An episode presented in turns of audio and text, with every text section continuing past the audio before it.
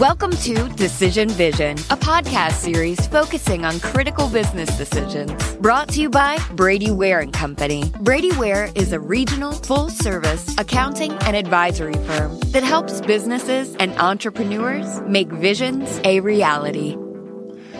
And welcome to Decision Vision, a podcast giving you, the listener, clear vision to make great decisions.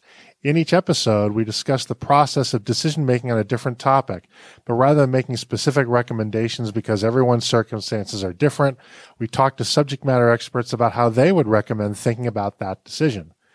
My name is Mike Blake and I'm your host for today's program. I'm a director at Brady Ware and Company, a full service accounting firm based in Dayton, Ohio with offices in Dayton, Columbus, Ohio, Richmond, Indiana, and Alpharetta, Georgia, which is where we are recording today. Brady Ware is sponsoring this podcast. If you like this podcast, please subscribe on your favorite podcast aggregator, and please also consider leaving a review of the podcast as well. And today's topic is um, a topic about captive insurance companies and should you have your own captive insurance program? And I've only started to run into this about five years ago when I worked for another accounting firm and we happened to have a partner that kind of specialized in captives and and, and I didn't really realize that if you want to, you can start your own insurance company. Now, it's it's not as easy as doing that. It's not like you just sort of go on Amazon.com and and click buy that insurance company and you get started. It is a, a, fairly complex process, and we've got an expert to talk about that today.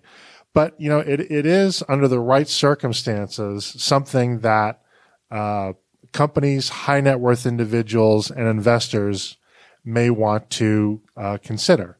Um, it, it is it is complex. It, it certainly kind of goes up and down in terms of of reputation. There are accounting firms and law firms that specialize in captive insurance programs. There are accounting firms and law firms that will not touch them with a ten foot pole. Um, so you, you, sort of see uh, the gamut, and I think that's what makes the one of the things that makes this topic so interesting uh, is because it's it's hard to find folks that know what they're talking about and are willing to talk about it. So with that, I'd like to introduce Matthew Queen, who is uh, Chief Compliance Officer and General Counsel for a company called Venture Captive Management. He is responsible for regulatory compliance, program development, and claims management for captive insurance companies and risk retention groups. Prior to joining venture capital, uh, venture captive management, Matthew developed his knowledge base by defending multinational corporations in state, federal, and administrative courts and provided state and local tax minimization strategies for Fortune 500 companies as a tax accountant at a Big Four consulting firm. Matthew holds an undergraduate degree in business management from the Georgia Institute of Technology, a school that I flunked out of as a PhD candidate, and advanced degrees in law and taxation from Georgia State University. Venture Captive Management provides turnkey alternative risk financing services for middle market companies seeking, seeking greater control and profit in their risk funding solutions. The firm is a boutique provider of underwriting, accounting, claims management, and risk management. Solutions offered by venture captive management include the establishment and operation of single parent captives, group captives, association captives, risk retention groups, and managing general agencies. Venture captive management manages insurance companies with three guiding principles to provide asset protection for the beneficial owner, to control the process, and to provide profit to the beneficial owners. The captive is first and foremost designed to capture the underwriting profit that would normally stay with a standard commercial carrier under traditional insurance coverage. Matthew, welcome to the program. Thanks for coming on. Oh, thank you for having me. So, as as I, I like to do with many of my podcasts, I like to start with a vocabulary lesson because we can very quickly get into terms of art and, and, and acronyms and jargon that will lose the listener. So let's start with the basics. What is insurance and where do captives fit within the insurance universe? Oh, thank you very much. Uh, captive insurance is really not as complicated as you'd think. So you've got your checking and your savings account. Generally speaking, you want to spend the money in your checking account relatively soon. The savings account you keep over here just in case. Well, the money you put into your savings account is no different than money you put into a captive insurance company, except now by funding our captive, we get a huge tax deduction for the premiums that we put in there. So at its basic level, all I'm really doing is helping people to fund for risk. Now, the risks that you look at, I mean, workers' compensation, you know, you've got, you know, healthcare benefits you're providing for your employees, general professional liability. Those are all just various risks that you can fund with either traditional insurance, where you pay premiums over to AIG, let's say, or you can form your own captive and take all or a part of that risk. So at the end of the day, it's just a very tax efficient way of providing for risk management. So one of the things that really is fun about what I do is that captive insurance exists at the, the frontier of insurance. Now, back when I was in like traditional defense, it, I never really got to go to the frontier. So you get you get a you get a case, you know, some plaintiff's attorney is trying to beat you up for some sort of a slip and fall. You may find an exotic case that helps you win the case in some sort of a novel way, but at no point are you going to the frontier of legal thought. That is not the case with captives because captives are, in a way, the zenith of risk financing. So you're taking on board underwriting, accounting, and even there within accounting, it's not just GAAP. You need to have some knowledge of statutory accounting. You got to understand the claims process. You got to understand how to talk in reinsurances. You got to be able to go out there and layer out the risks. So it really does bring in some novel theories. Consequently, we get to develop custom insurance products that can insure literally anything. So my joke I tell people when they're asking about captives is I can underwrite a ham sandwich. Not me personally. I'm a, I'm a terrible underwriter. But what you would you would look at is any sort of a risk may be a good idea for a captive.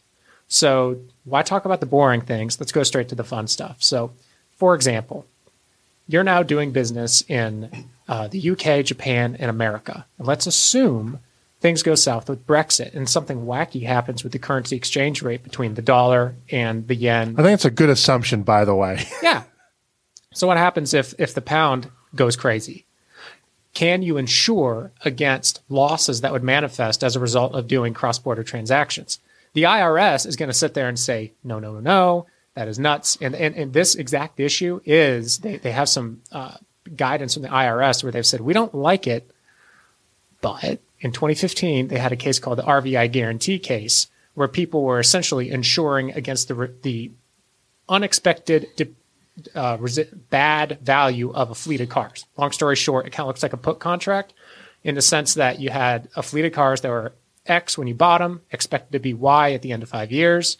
And if some foolish guy gets into an automobile accident, it's worth much less than Y. They had a captive pay out a claim, and the IRS said, We don't like that. Took it to tax court, got beaten up, Long story short, you can now insure a financial interest. So the currency exchange interest would be analogous to that. The reason I'm telling you this is only to just bust down the barriers right off the bat that when you're dealing with captives, general liability, workers' comp, all day long, no problem.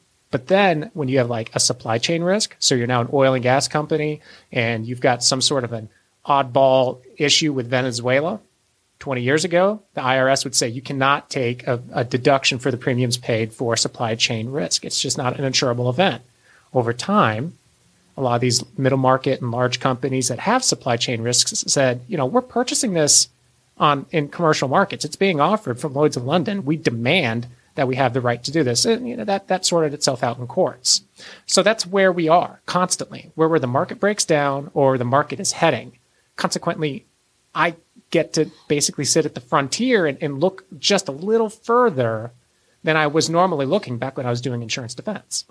And and where that frontier is, just I want to make sure absolutely clear, is is that some entities are now basically setting up their own insurance companies, right? They're captive because they're captive to that one particular company they serve, I assume, one particular one customer, the customer that sets it up. Is that correct? Yeah, generally speaking. So what you're describing is a single parent captive insurance company that was developed by Fred Reiss in the mid 50s, and he had a mining operation where he was unable to get normal insurance. So he said, "To heck with it. I'll just go directly to the reinsurers myself. I'll take the first, let's just say, quarter million dollars of each million dollar claim, and then I'll place reinsurance above that." That is the tried and true method. And then he went back and forth with the IRS trying to be able to deduct the premiums to finance that quarter million dollar layer. And then reinsurance premium above that was actually not much of an issue. that worked out really well. That was the that that was the creation of captive insurance. But he got laughed out of every single American domicile, and in order to make that fly, he had to go get an insurance license from Bermuda. That's why captives are huge offshore. Bermuda looked at him and they said, "This isn't crazy. This is beyond anything we've looked at." Now, when he showed up, he had a couple million dollars to put into a captive insurance company. So it was just, I mean, it was no different than just starting a new subsidiary company. General Motors wants to start Pontiac and it went ahead and put some capital to do that. So this mining company said, we're just going to start an insurance company. So the IRS looked at this and they said, I doubt this is real. I mean, at the end of the day, I get that the parent company's balance sheet is not going to be affected by your losses in this in this subsidiary, but come on, it's it's it's all in the same economic family. So if you're paying premiums into your own little insurance company, how can you deduct that? And that right there, we have described the first 60 years of captives. So that's a bit of an exaggeration, but in 2005, 6, 7, there was a pair of cases called Rent-A-Center and Securitas cases. The least you need to know about those cases is the IRS had been basically just losing ground inch by inch as larger and or smaller and smaller companies start adopting captives for any number of risks. Automobile liability, uh, uh, you got a, you got a fleet of cars, you know, you're probably going to be overpaying if you go to AIG. So they brought in a captive expert to sit there and s- set them up with a self insurance solution. Uh, yeah, the healthcare industry, they're constantly having to deal with issues in medical malpractice and professional liability. So they started adopting it. And eventually, the IRS started conceding bit by bit, like, well, maybe if you have 12 subsidiaries and you split your premiums between that, but we'd never allow you to insure the parent company because for whatever reason that was not allowed. And it just became more complicated and more complicated to the point where the tax court said, enough. We look at this right here, this group of risks. And by the way, this is now the new rule for captives. We look at this group of risks. If in that group you can achieve the law of large numbers such that we can accurately forecast within a standard deviation or two the frequency of risks and the general severity, then we're probably going to have an insurance situation.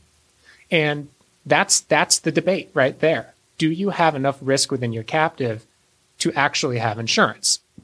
So, what I like about what we do is we focus on middle market companies that are in areas that are either uninsurable in some periods or lack capacity in the market. So our, our company, about 80% of what we do is skilled nursing facilities and assisted living. At one point in the late 1990s, the rate per bed was over $10,000 per bed for assisted living facilities. So we created a risk retention group to essentially become a new insurance carrier focusing only on professional liability for, for ALFs across the country.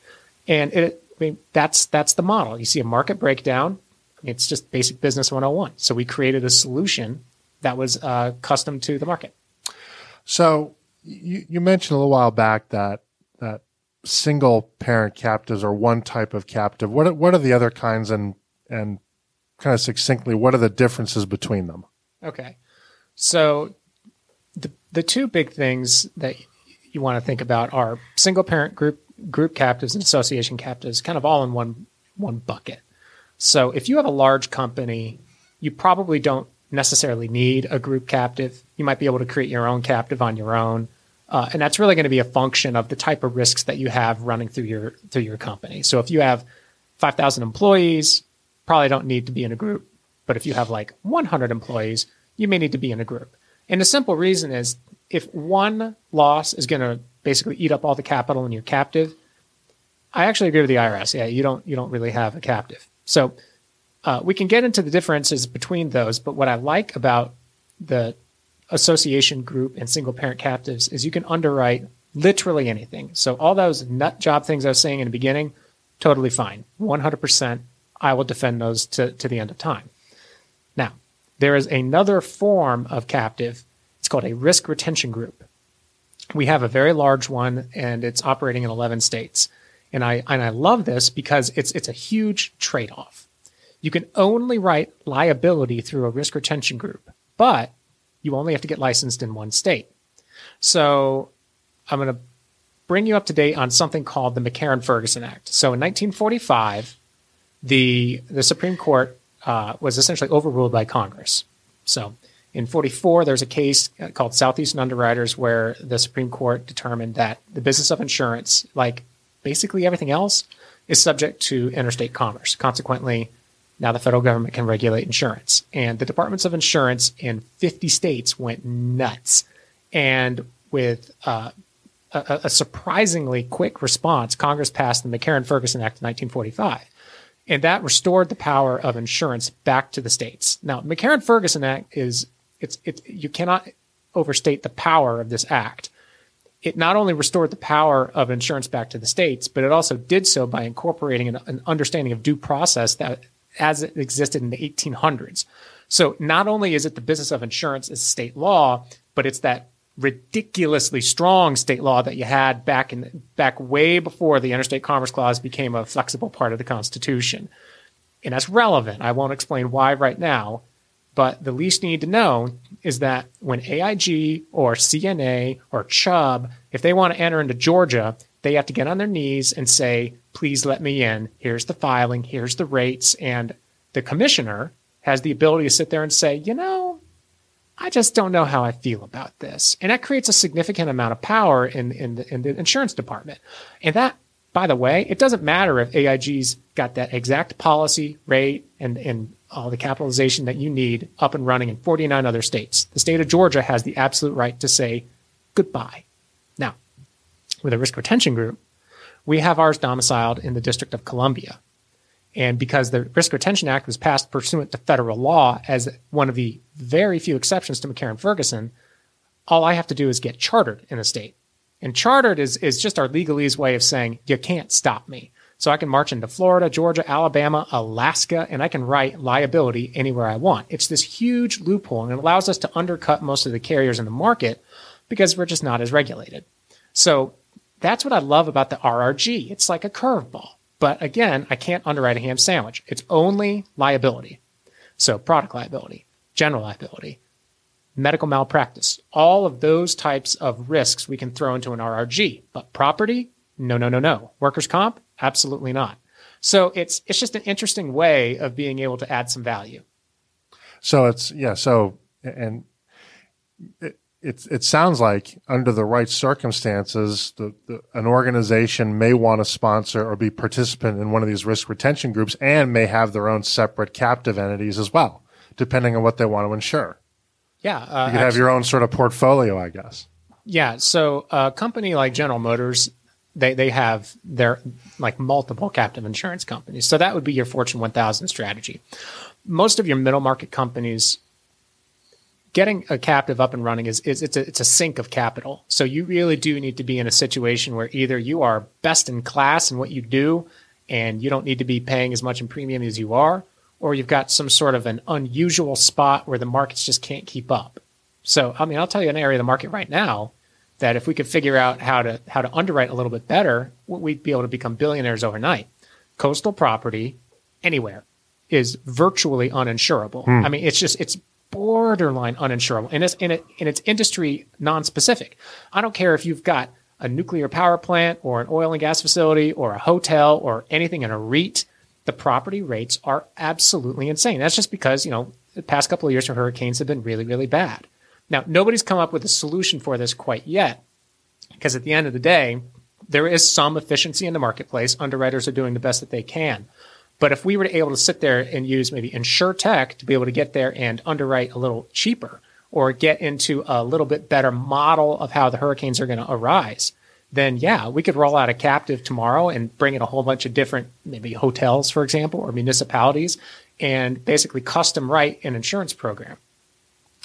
Yeah, that, that, that's that's very interesting. So I, I think in it, you know, historically, one use of captives has been to insure risk that you couldn't necessarily get out in the market. You know, in the early days of my association with captives, um, I used to see a, I used to see cyber liability insurance because you couldn't get it or you couldn't get it in a conventional form. You see a lot of, of actual uh, of uh, terrorism insurance as well. Are captives also being used to to find kind of these these holes in the market where you just you cannot buy conventional insurance or it's just you know economically just not feasible to do it the normal way or the conventional way? Yeah. So like the oil and gas industry has a huge loophole in uh, in its standard commercial general liability policy. Uh, the cyber risk for oil and gas is unusual. Where if you can, and I need an oil and gas expert here to walk me through it, but you can basically shut down safety valves in in parts of the pipelines and turn these things into bombs remotely. Now that's a cyber liability and it dovetails with terrorism, hmm. but it's not going to be covered under property and it probably wouldn't be covered under your CGL. So if that occurs, CGL is what? Commercial general liability okay. policy. So you may be stuck with an uninsured exposure right there. And that, if you are covered with an uninsured exposure, your broker and the underwriters, they should have caught that along the way.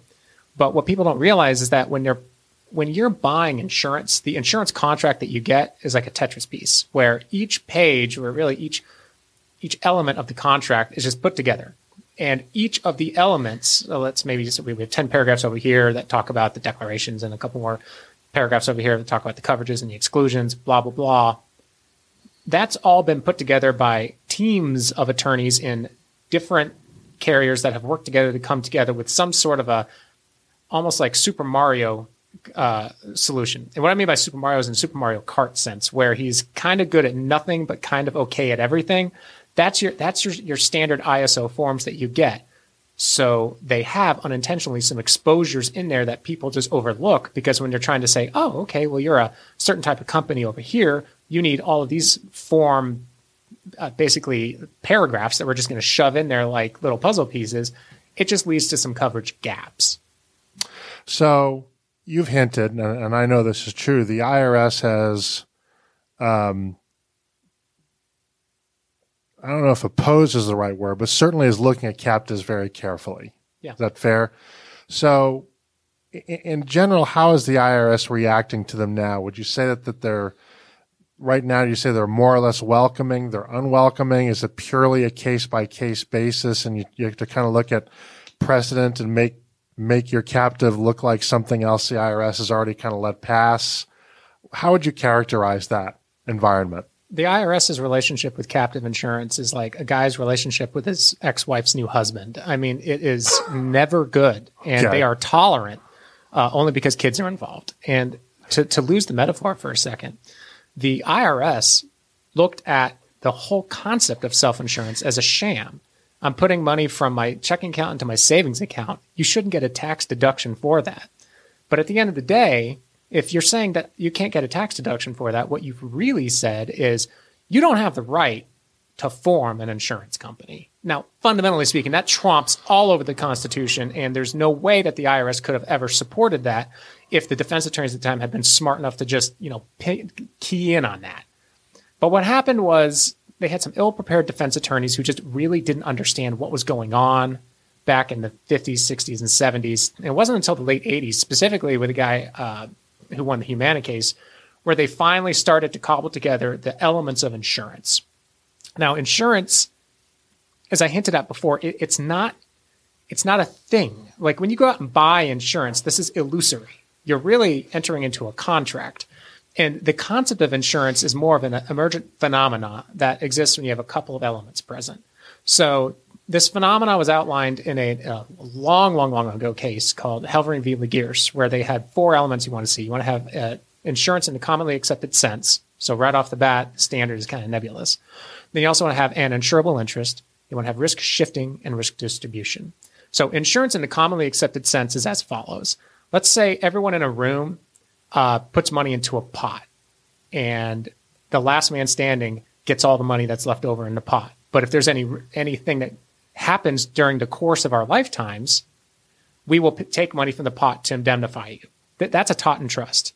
That is not insurance. So you have to have insurance in commonly accepted sense, which generally speaking is going to involve premiums to a third party that are that are underwritten appropriately and an actuary that assesses the appropriate rate and amount of reserves that you need to pay the claims.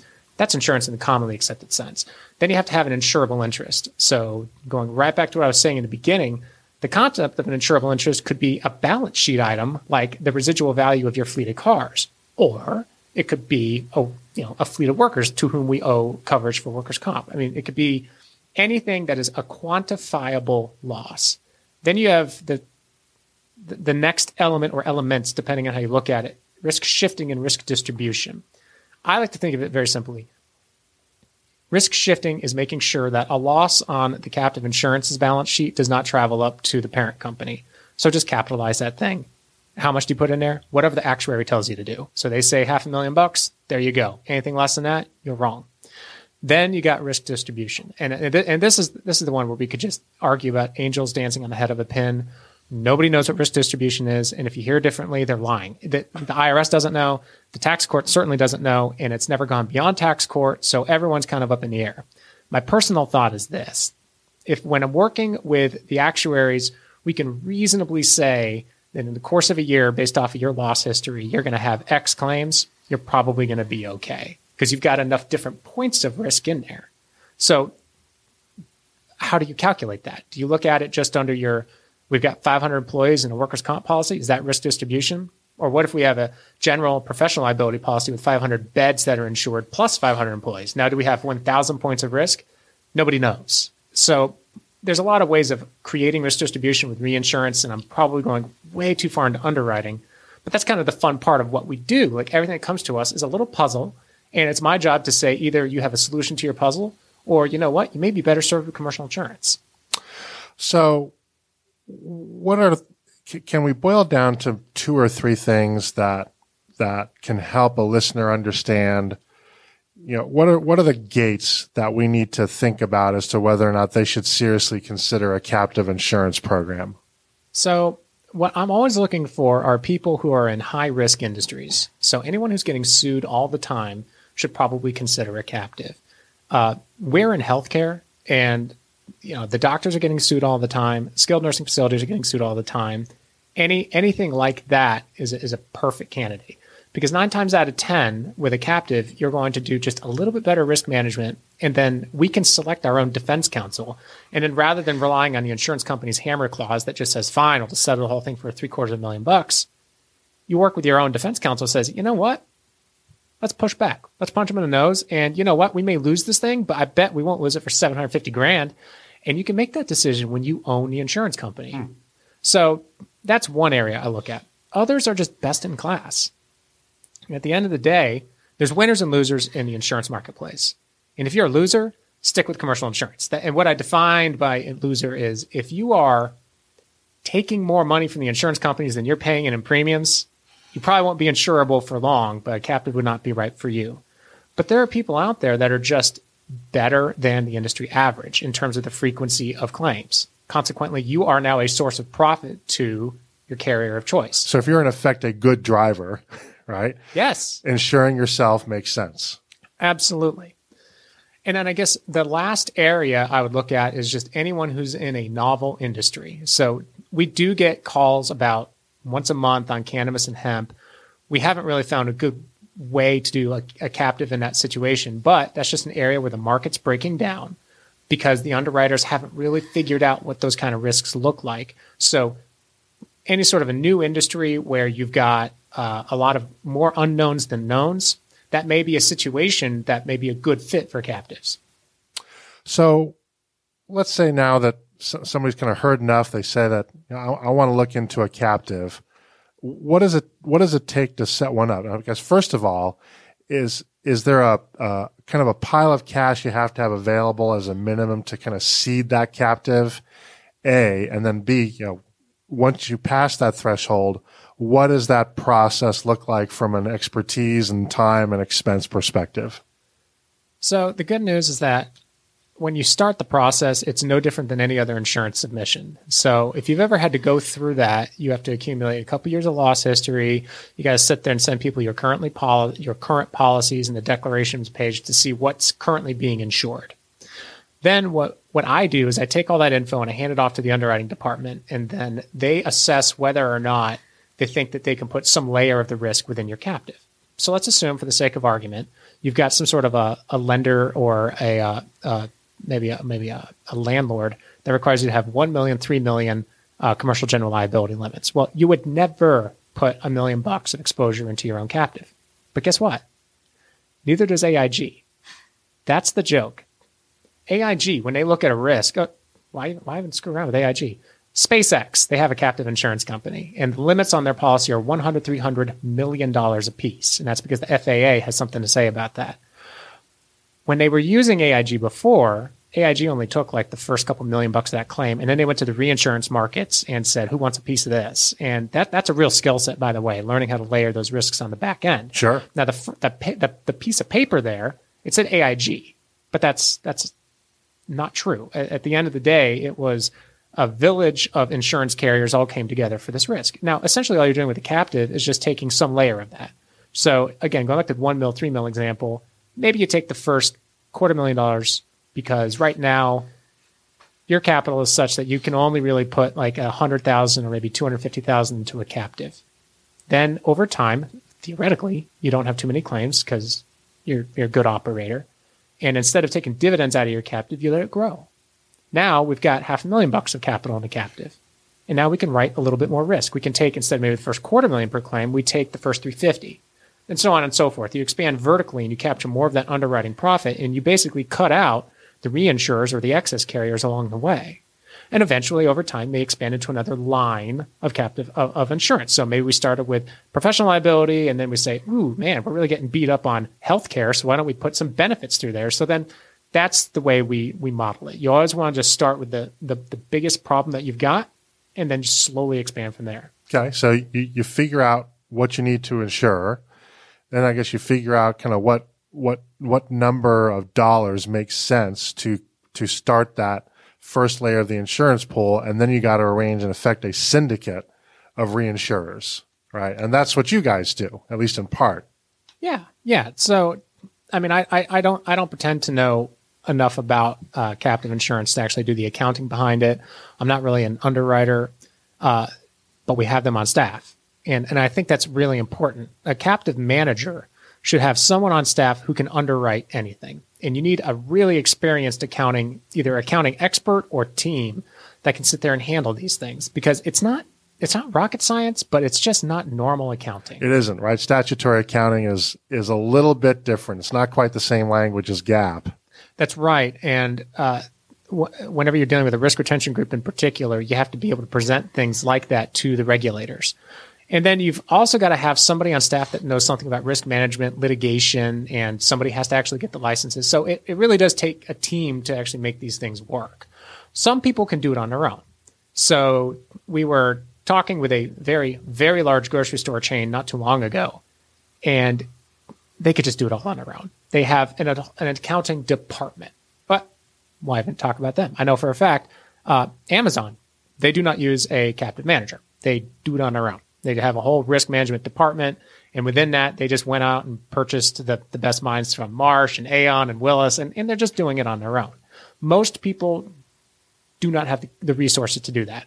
So that's where people like us do really well. That's why we're middle market specialists. So, so in, in putting all these specialists together, it, sounds like one of the things that you bring to the table is you, you, you can be a one-stop shop, although, and I think that's fairly new I've I've normally seen it where a client has kind of had to go out and and get an accountant and get a law firm and get an underwriter and kind of pull all those resources individually and kind of put that puzzle together. Um, but whether you know whether it's through you or through somebody else, you know what, what kind of fees are we are we looking at? Are, are we looking at fees? Maybe there's a different structure. I'm just not. I don't understand.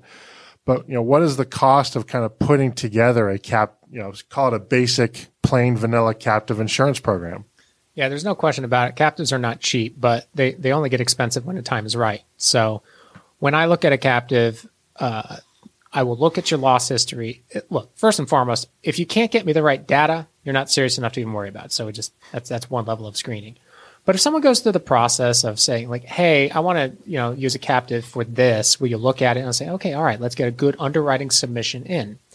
And then when we look at the underwriting submission, and if we can assess that your the true rate, not what you're getting charged by the markets, but if your true rate is going to be favorable, and we look at the pro forma that we develop internally, and we say, kind of, you know, within let's just say many standard deviations, if we generally think we can earn a profit for you that's when we ask for you know a little bit of money to actually get off to the races. But by that point, we're all on board with, you know, this thing's going to require probably a quarter million in capital, maybe a half million in capital, depending on how much you want to insure. And then our fees are going to be baked into that just on the front end to get this thing up and running. Because we really do have to spend some time going off to reinsurers. For example, So you've got maybe a group captive. All of us are stronger than some of us. And we've determined that our little insurance company could probably serve the needs of Georgia.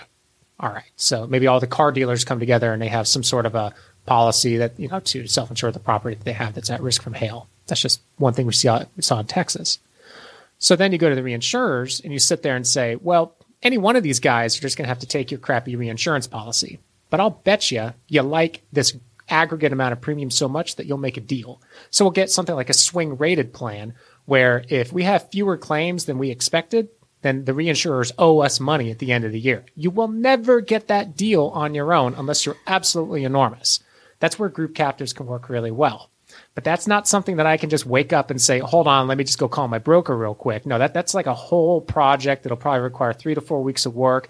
And then we go out and we basically sell the reinsurers on just how much money they're going to make because we're just so safe. That's so, like putting together a co-op, basically. Uh, oh, 100%. Yeah. yeah. So there really, there aren't th- that many great captives out there. You, you don't need that many. What we saw and what we like to laugh at are what I call the 831B enterprise risk captives. So you'll have like 14 lines of insurance and it'll be like one line of insurance will be for computer equipment and you own like a laptop. So the IRS looked at this and they said, well, that doesn't seem like insurance to us. And it didn't to, it doesn't to me either. And that, and that's where you see some of these there are some managers in the market who've kind of poisoned well a little bit because they were promoting that tax swing. So in an 831B election, you don't have to pay taxes on the gross revenues of your captive, just the investment income. So then what happens is you can basically throw a bunch of premium into a captive, never pay taxes on it, and then dividend it back out and, you know, live live the high life. Well, the IRS woke up to that scandal because of the world's stupidest captive manager. So if you're going to do a tax shelter, don't tell anyone about it. That's right. The IRS, the IRS understands there's tax shelters out there, but don't trash talk about it. Well- they really have a bad sense of humor about that. So I was talking with a, a guy named Jay Adkisson, and he's one of the early proponents of captives. And he told me the inside story of how the IRS got clued into the captive tax shelter. So I won't name who it was, but this poor guy, I mean, he was he made a, a very bad mistake. So the IRS had just lost the Securitas and Rent-A-Center cases, which were two enormous companies that got legitimate captive insurance companies together and beat the IRS so badly that it really raised the question as to whether or not the IRS still needed to have a captive insurance unit. So obviously, the bureaucrats inside the IRS went to the Commissioner of Insurance and said, I don't think you need us anymore. So why don't you go ahead and give us a severance package? We'll go to the private industry.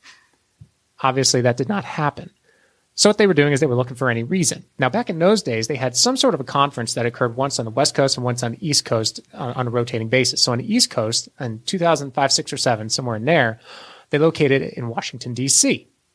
So who shows up to the DC captive insurance conference? Every single guy who just gotten his butt kicked in this case. And then this fool gets up there in front of the audience and says, this 831B tax election is, and I quote, the best tax shelter in the history of the Internal Revenue Code. So then the IRS got real smart and they just waited like a snake. And, and quite frankly, I think they got this right because there was a problem with these guys for a while crafting these. uh, The insurance policies are written in crayon. And I don't want to speak in a metaphor. I'll tell you exactly what they were doing wrong. You had these, this one manager in particular, when her captive management uh, blew up, I, I was looking at some of these policies. They were confusing claims made and occurrence based language, which is a huge deal because under an occurrence policy, your insurance covers you forever during that period of time. Under claims made, your insurance policy ends whenever you get a new insurance contract. So if you don't buy tail coverage to cover all that previous period of time, you could be uninsured.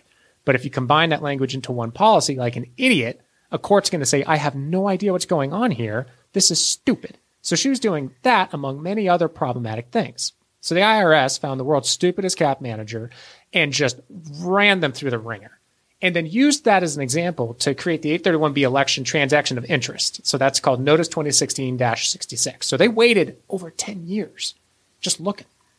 And when they finally found the right case to take to court, it was an overwhelming victory for the IRS. And, and then they used that under Notice 2016-66 to essentially audit the entire industry. And this is right around the time I started with captives. So I got real intimate with all my clients real quick because I essentially had to audit everyone right on my first day of work. And it was a tremendous gift, by the way. I mean, it couldn't have been timed better. Sure. I mean, for me, selfishly speaking. But then we then started to hear some rumors Like the IRS had sent secret agents into, uh, I can't name the n- name of this guy, but it was a huge Southwestern captive manager owned by a Fortune 500 company. And then they were also sending agents in disguise down to Caribbean domiciles, sit there and talk with captive managers and got them on record openly promoting tax shelters through the guise of insurance. And then they brought another case called Reserve. And then they have two more that are in the hopper right now. And then I, I checked the tax docket just the other day. There's literally hundreds of cases against this one captive manager just, just waiting. And it all started because one guy was foolish enough to sit there and just openly brag about running a tax shelter in front of the IRS. Now, it took him 10 years to get there, but for these captive managers who are promoting these slipshod insurance companies, their first problem is going to be with the IRS. Now we've already seen the class actions start to pile up. Right. And there's this one, uh, it's, it's the same manager that sitting there's got 100 tax court cases against him, sat there and said to the plaintiff's firm, uh, we are not going to toll the statute limitations on this class action. Uh, the reason being is we don't believe that you even have a class action because we have this arbitration agreement. Unfortunately for them, their defense counsel was a, a, a little, uh, let's just say, overzealous. He didn't really understand that you know, good plaintiff's firm can rip apart an arbitration agreement that's already occurred. And now, in addition to having many hundreds of cases against the IRS, you now have hundreds of really angry clients all banning against you. And uh, I mean, it's it's just falling apart. But to a certain extent, that inures to our benefit because there are a number of actors that just kind of need to, you know, shrivel off the vine and find their way into the Maltese pension plans and the next tax shelter. So, Matthew, this is obviously a very deep topic. We could go. We, have already gone pretty deep. We could go many more layers deep, but we've got to we've got to wrap it up because of time. Um, if somebody wants to reach out to you and learn more about this, and maybe explore if the, if becoming a, a captive sponsor is right for them, how can they do that? So, I work for Venture Captive Management, and we're located at venturecaptive.com. My phone number is 770 255 4907, and you can reach me at mqueen at venturecaptive.com. Well, that's going to wrap it up for today's program. I'd like to thank Matthew Queen so much for joining us and sharing his expertise with us. We'll be exploring a new topic each week. So please tune in so that when you're faced with your next business decision, you have clear vision when making it. If you enjoy these podcasts, please consider leaving a review with your favorite podcast aggregator. It helps people find us so that we can help them. Once again, this is Mike Blake. Our sponsor is Brady Ware and Company, and this has been the Decision Vision Podcast.